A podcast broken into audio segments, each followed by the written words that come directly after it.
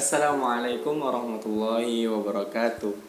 Selamat datang di podcast Talk with Darmawan. Di podcast yang pertama ini Aku akan membahas sesuatu yang sering banget kita alami Yang membuat kita risih, membuat kita jengkel, membuat kita jadi depresi, tekanan batin. Kadang sampai kita merasa terpuruk, bahkan gak mau bangkit lagi. Pernah gak sih kita kayak kita berusaha baik tapi beberapa orang yang yang nggak suka sama kita itu kayak memang sengaja buat ngejatuhin kita. Kita bertemu orang-orang yang memang mereka sangat dendam padahal kita nggak punya salah apa-apa sama mereka. Mungkin karena iri mungkin karena dendam mungkin karena dengki. Mereka seakan apa yang kita lakukan itu serba salah. Jadi setiap apa yang kita lakukan itu mereka nggak suka sampai-sampai kita kadang merasa aku udah berusaha baik loh kok dia tetap buruk sih sama aku? kayak gitu. Atau juga kita berusaha membantu dia tapi yang dibalas dia malah menyusahkan kita. Tapi menurutku kayak gitu malah menjadi sebuah pelajaran menjadi sebuah guru untuk bersikap bodoh amat. Karena aku yakin satu pepatah yang pernah saya baca, orang yang bisa menjelek, biasa menjelek-jelekkan kita, biasa mencela kita itu biasanya lebih rendah daripada kita. Dan itu aku sangat percaya. Jadi buat teman-teman, buat diri diriku pribadi, ketika kita mencoba berbuat baik, ada yang mencoba mengompor-ngompori, mencoba nggak suka, mencoba membuat kita nggak jadi berbuat baik nggak usah ditanggepin karena ya percaya aja mungkin dia lebih rendah dari kita. Tapi jangan sampai kita menyombongkan diri. Cukup di dalam batin aja cukup dipercayai bahwa kalau aku percayanya ya pepatah itu. Biasanya orang yang suka menjelek-jelekkan itu yang lebih buruk. Dan menurutku nggak usah terlalu menghiraukan yang seperti itu karena kita itu hidup bukan untuk orang lain. Kita hidup buat siapa sih? Buat orang yang benar-benar mensupport kita menyayangi kita. Contoh keluarga kakak orang tua sahabatnya dan lain sebagainya. Kalau kita hidup menuruti orang lain ya nggak akan selesai. Karena nggak ada nggak ada satupun yang menganggap diri kita itu baik semua nggak ada. Pasti ada walaupun kita baik pasti ada yang tetap menganggap kita itu buruk di mata dia. Kalau kita udah mencoba bersikap bodoh amat pasti yang kita dapatkan juga akan positif.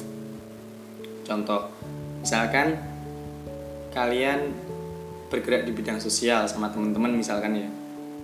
Terus teman-teman kalian yang nggak suka itu bilang Allah sok cari muka sok peduli sama sosial. Kalau kita menghirauin omongan orang lain kita dengerin omongan orang lain kita pasti jadi ngerasa kayak oh iya juga ya kenapa harus peduli? Tapi kalau kita bersikap bodoh amat ya udah nggak usah didengerin. Yang penting kamu fokus berbuat baik buat peduli sama keadaan sosial. Karena kalau kamu dengerin orang lain pasti jadinya ya apa yang kamu niatkan baik pasti tertunda tertunda dan akhirnya nggak jadi. Malah kamu semakin terpuruk. Ada satu pelajaran penting dari ayah saya bagaimana menyikapi hidup dalam kemajemukan dalam perbedaan dalam menghadapi orang-orang yang memang sengaja atau ada yang suka ada yang enggak. Beliau mengatakan kamu kalau dalam hidup ibarat membawa tong sampah. Jadi ayah saya bilang kalau kamu hidup itu ibaratkan kamu bawa tong sampah. Terus saya tanya buat apa ya kemudian beliaunya bilang tong sampah itu kamu gunakan untuk membuang segala cacian dan pujian segala celaan dan apa yang dipujikan kepada kamu sehingga kamu tetap fokus sama tujuan kamu. Jadi beliau bilang kalau hidup itu ibaratkan bawa tong sampah kita mau berbuat baik dipuji mau dicela. Itu ya udah nggak usah didengerin masukin tong sampah aja. Kita fokus ke depan tujuan kita itu apa? Terus aku tanya lagi loh kalau kayak gitu kan berarti kita nggak mendengarkan pendapat orang lain? Ya pendapat yang diambil yang bagus saja kalau sekiranya pendapat itu malah memang sengaja menjatuhkan kita ya udah dibuang aja ke tong sampah.